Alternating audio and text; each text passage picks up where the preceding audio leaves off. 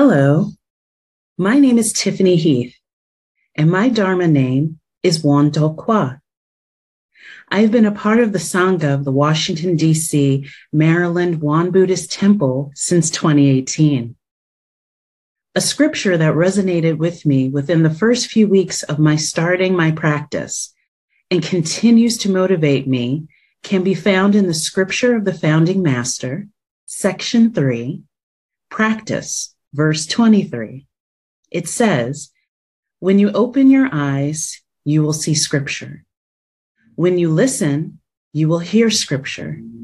When you speak, you will be reciting scripture. When you act, you will be applying scripture. Anytime and anywhere, this scripture will unfold without end.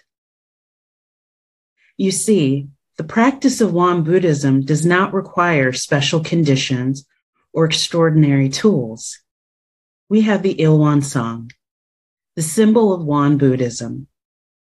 That simple circle that hangs above altars worldwide reminds me to see, guard, nourish, and engage my mind and all of my senses so they can serve as my teacher instead of relying on my personal preferences, opinions, and judgments. My goal is not perfection or utopia. Instead, my practice is to become as well rounded as the Il-Won-Sang. A bit about myself.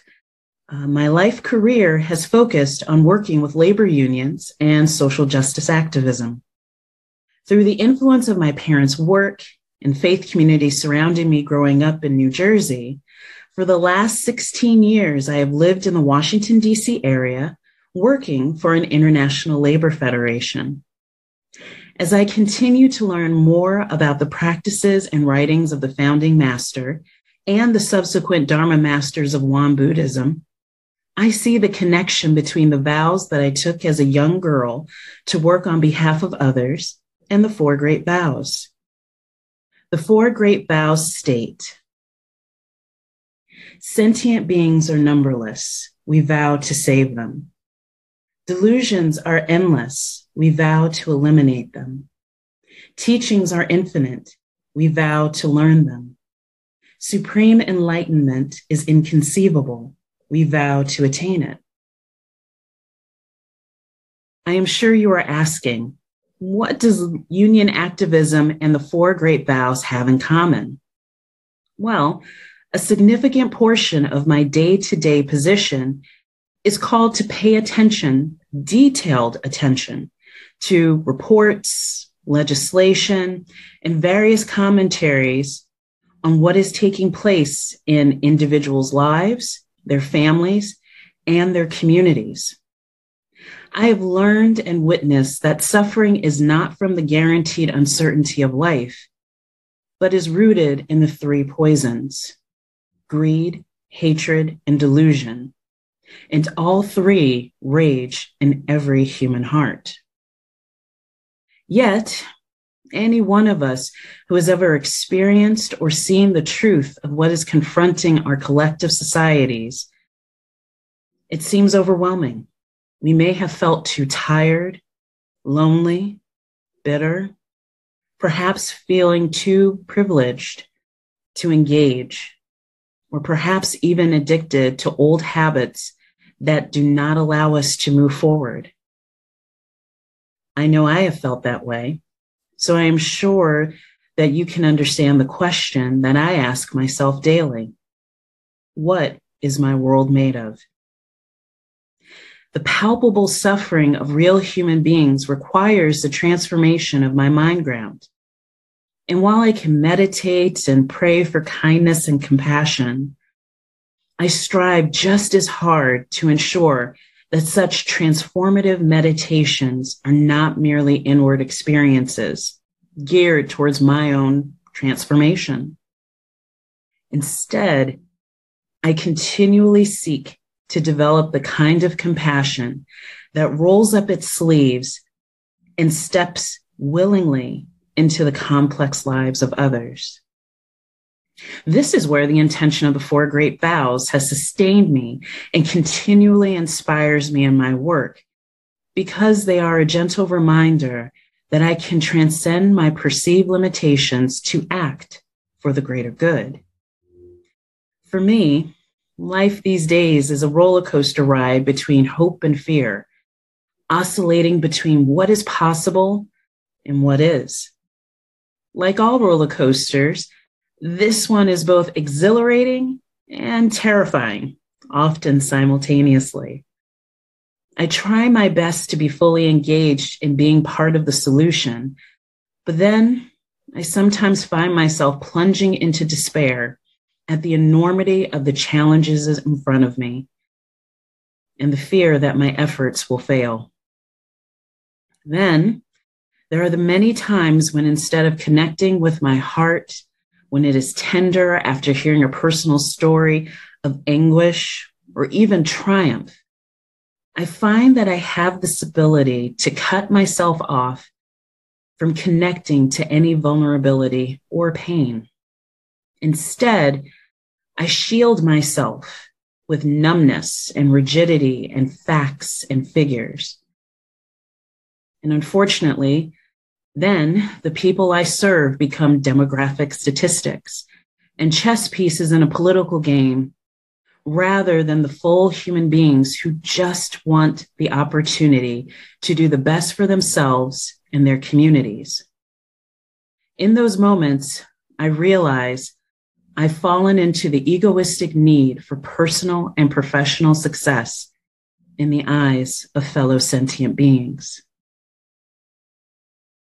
Then, to add to my suffering, if something goes wrong, I sometimes say to myself, people don't understand what is happening, but I do.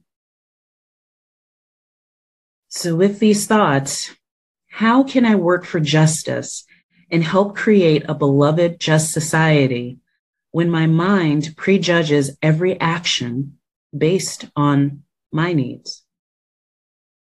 Through my practice of seeing and engaging the world as a living scripture, I am learning that it is not enough to intellectually know facts and figures or to even have the clarity of a personal conviction. The four great vows contain words that provide an alternative way of approaching my work and my life. When I recite these vows, I'm reminded within my practice to help save, eliminate, learn, and attain in other words, I'm forming my own practice. Now I see where I need to put my effort. If I want to help save all sentient beings, I must work with my anger, my ignorance, and my passion. These vows make me more watchful about acquiring more skillful ways to deal with my difficulties, personally, professionally, or societally sitting with those emotions, it is no longer my purpose to distance myself from them or to even seek to become a better person. Instead, my goal is to finally acknowledge the reality of mine and others' situation right in front of me. Being open and present is the formation and foundation of my practice. And I do understand that some believe that the best way to benefit all sentient beings is to leave social and political activities aside and concentrate on achieving personal enlightenment.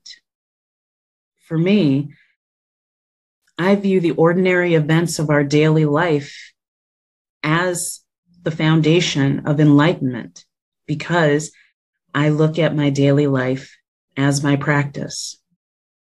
As Won Buddhist practitioners, we are called to add our contribution from within society, not only in our private daily practice or with our sanghas, but also in relationships with those close to us and in our lives as residents, citizens, and members of a global society it's possible to make ourselves available to the enlightenment, wisdom, and compassion that we so long to be touched by, and to spread those virtues to the world around us. For me, freedom comes with the acceptance of knowing that I cannot tailor the world to suit me, nor can I force the world to fit into my complete vision of things. However, this does not mean I should not aspire to make things better. Instead, I recognize that through my practice in reciting the four great vows, I am being asked not to become entangled in the cynicism outside of myself and especially within myself. I need to face my fear and sufferings and transform them into goodwill and equanimity for others.